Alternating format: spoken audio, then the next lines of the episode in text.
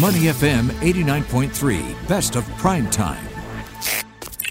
You're with Primetime, Bharati Jagdish and Timothy Goh with you today. And climate change, I think, is something that we have been talking about a lot lately, haven't we, Tim?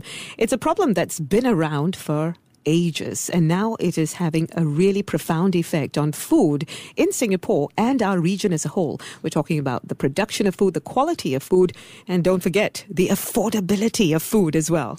That is, of course, expected with climate change and everything that comes along with it. Uh, last month, Oxford Economics and Food Industry Asia released a report detailing how climate change has been a driver in the rising prices of food here in Southeast Asia to levels we have seen today.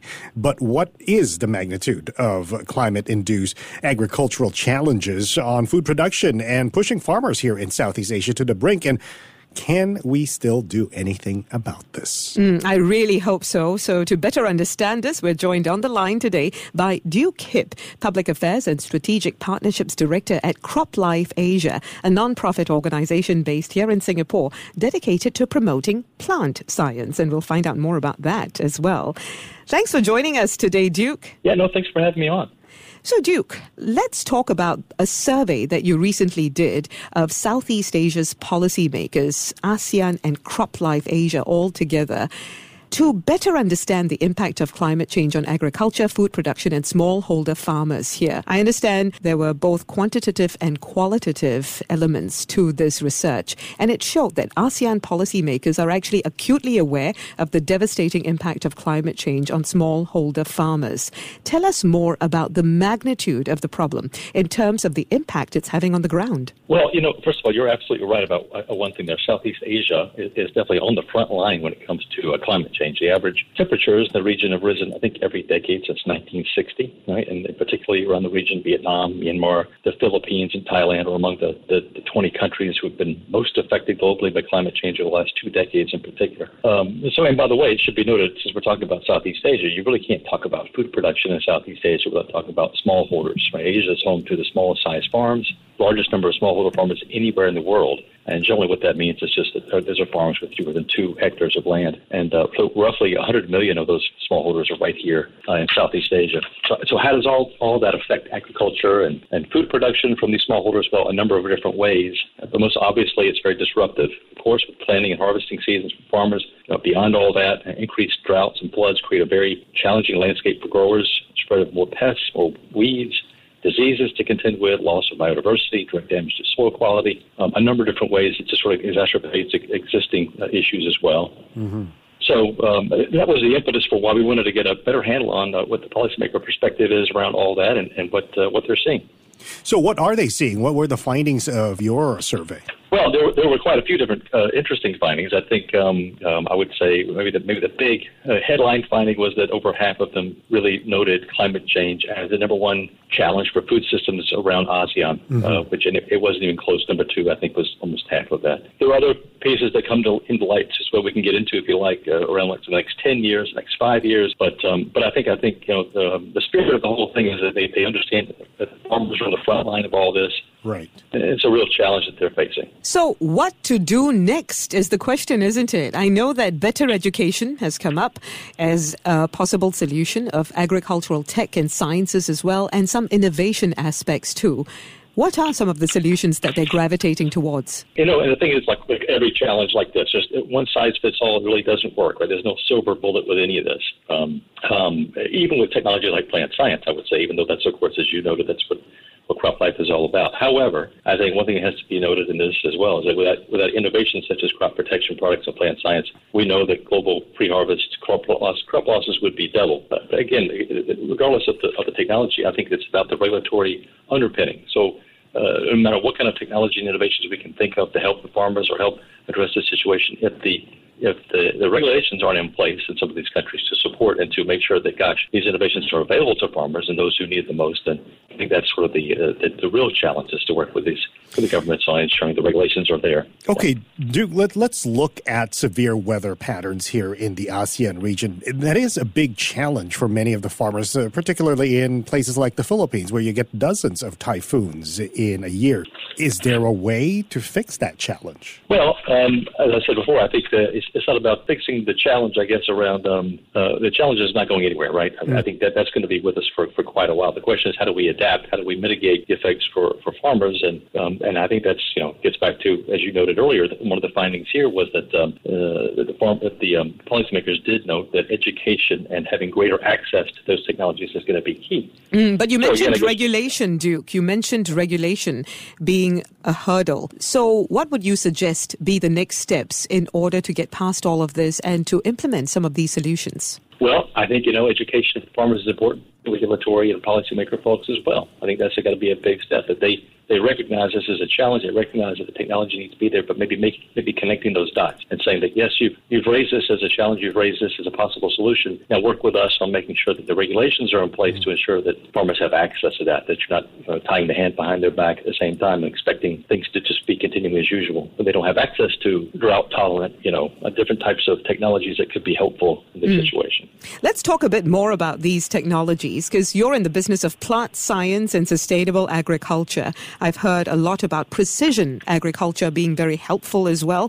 So, what are some of the key technologies that can help in this regard? Well, you know, as I mentioned earlier, there are um, when it comes to our technology, you know, there's quite a bit there you can get into. I was going to get into crop protection products in particular and, and plant and plant biotechnology. So, biotech mm. crops have been developed with improved traits, increased yield, better resistance to pests, improved nutrition. With pesticides, again, it's about uh, I mean, the reality is that when they're used responsibly and they're used uh, properly and, and, by the label, it, it really ensures uh, uh, sort of guarding against that post-harvest loss. 40% of the global rice and corn harvest would be lost every year if not for those, as well as around 50 to 90% of fruits and vegetables. So it's a it's a big technology beyond all that, of course, digital, more data, drones, the use of drones right now around Asia is really growing. And the regulations are being put in place to support that. So there are a lot of things that are happening that are good, good positive developments. Um, I think it's just a question of, um, as I said before, connecting the dots with other technologies as well to ensure that farmers have the access. Now, we've been talking a lot about plants, Duke, but I'm curious, what about the industrial farming of animals? Of course, this is fueled by demand.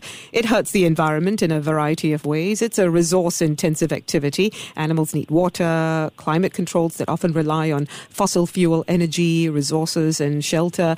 What would you say is a viable potential solution to this? I know that your solution can be applied to growing animal feed sustainably, but beyond this, can some of the things you're doing be applied to other problems related to factory farming? Or do we just have to turn to encouraging people to eat plant based diets or even plant based meats? I think you know you have to look at it in a holistic way. Right? There's a there's a role for all of that, and I think here in Singapore, of course, we've got the big 30 by 30 initiative, which you know gets into being self-sufficient here in Singapore around the food that's being produced here, and reading higher benchmarks along the way, knowing we're going to hit 30% self-sufficiently by by 2030, and that's great. And hydroponics are a big part of that. And you just mentioned alternative uh, you know, sources of protein, and it's all great. I think the reality is we have to also look at what what's happening here and now and what's happening on the ground in, in ASEAN and being able to ensure that while we have some great uh, aspirations around where we want to be, what do we need to, need to do now so that mm-hmm. we mm. can sustainably produce the food that we, we have to have as our population continues to grow?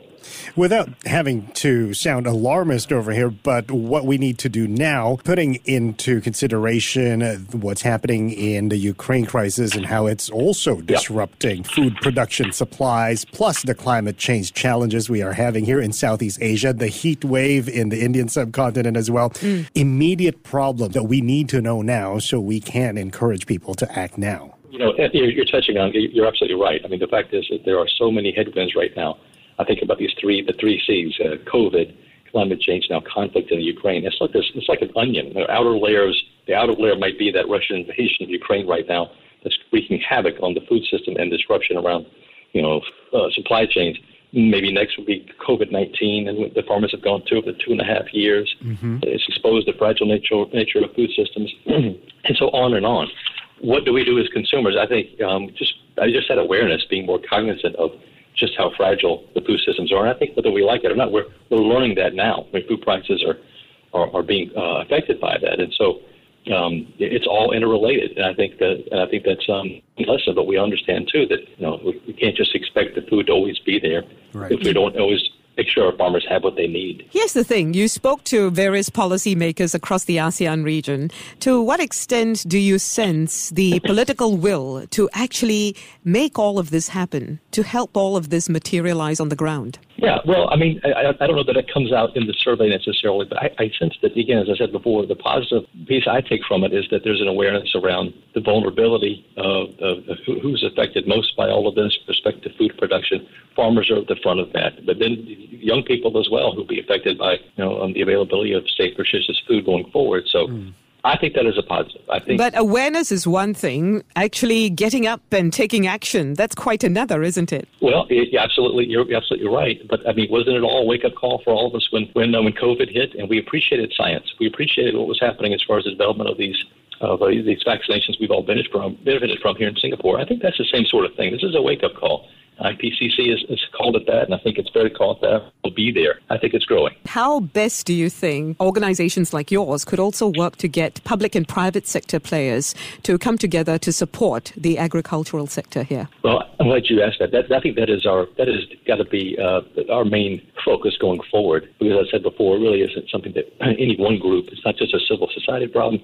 It's not a government problem. It's not an NGO problem. It's it's all of our problem. And there has to be collective work. There has to be shared solutions solutions, and that's that's the only way we'll have anything that's sustainable and can actually address uh, this challenge. So that's our role as CropLife Asia. Where I think working with ASEAN and bringing together um, industry uh, in that, that, discussion is going to be key, and, and, others as well. So more stakeholders, the better, and, um, and that'll give us the real solution that we need. All right. Well, thanks for shedding some light into all of these challenges uh, the agriculture sector is facing here in Southeast Asia, and for that matter, for the rest of the world as well. Duke Hipp is Public Affairs and Strategic Partnership Director at CropLife Asia, joining us here on Prime Time. To listen to more great interviews, download our podcasts at moneyfm893.sg or download our audio app. That's A W E D I O.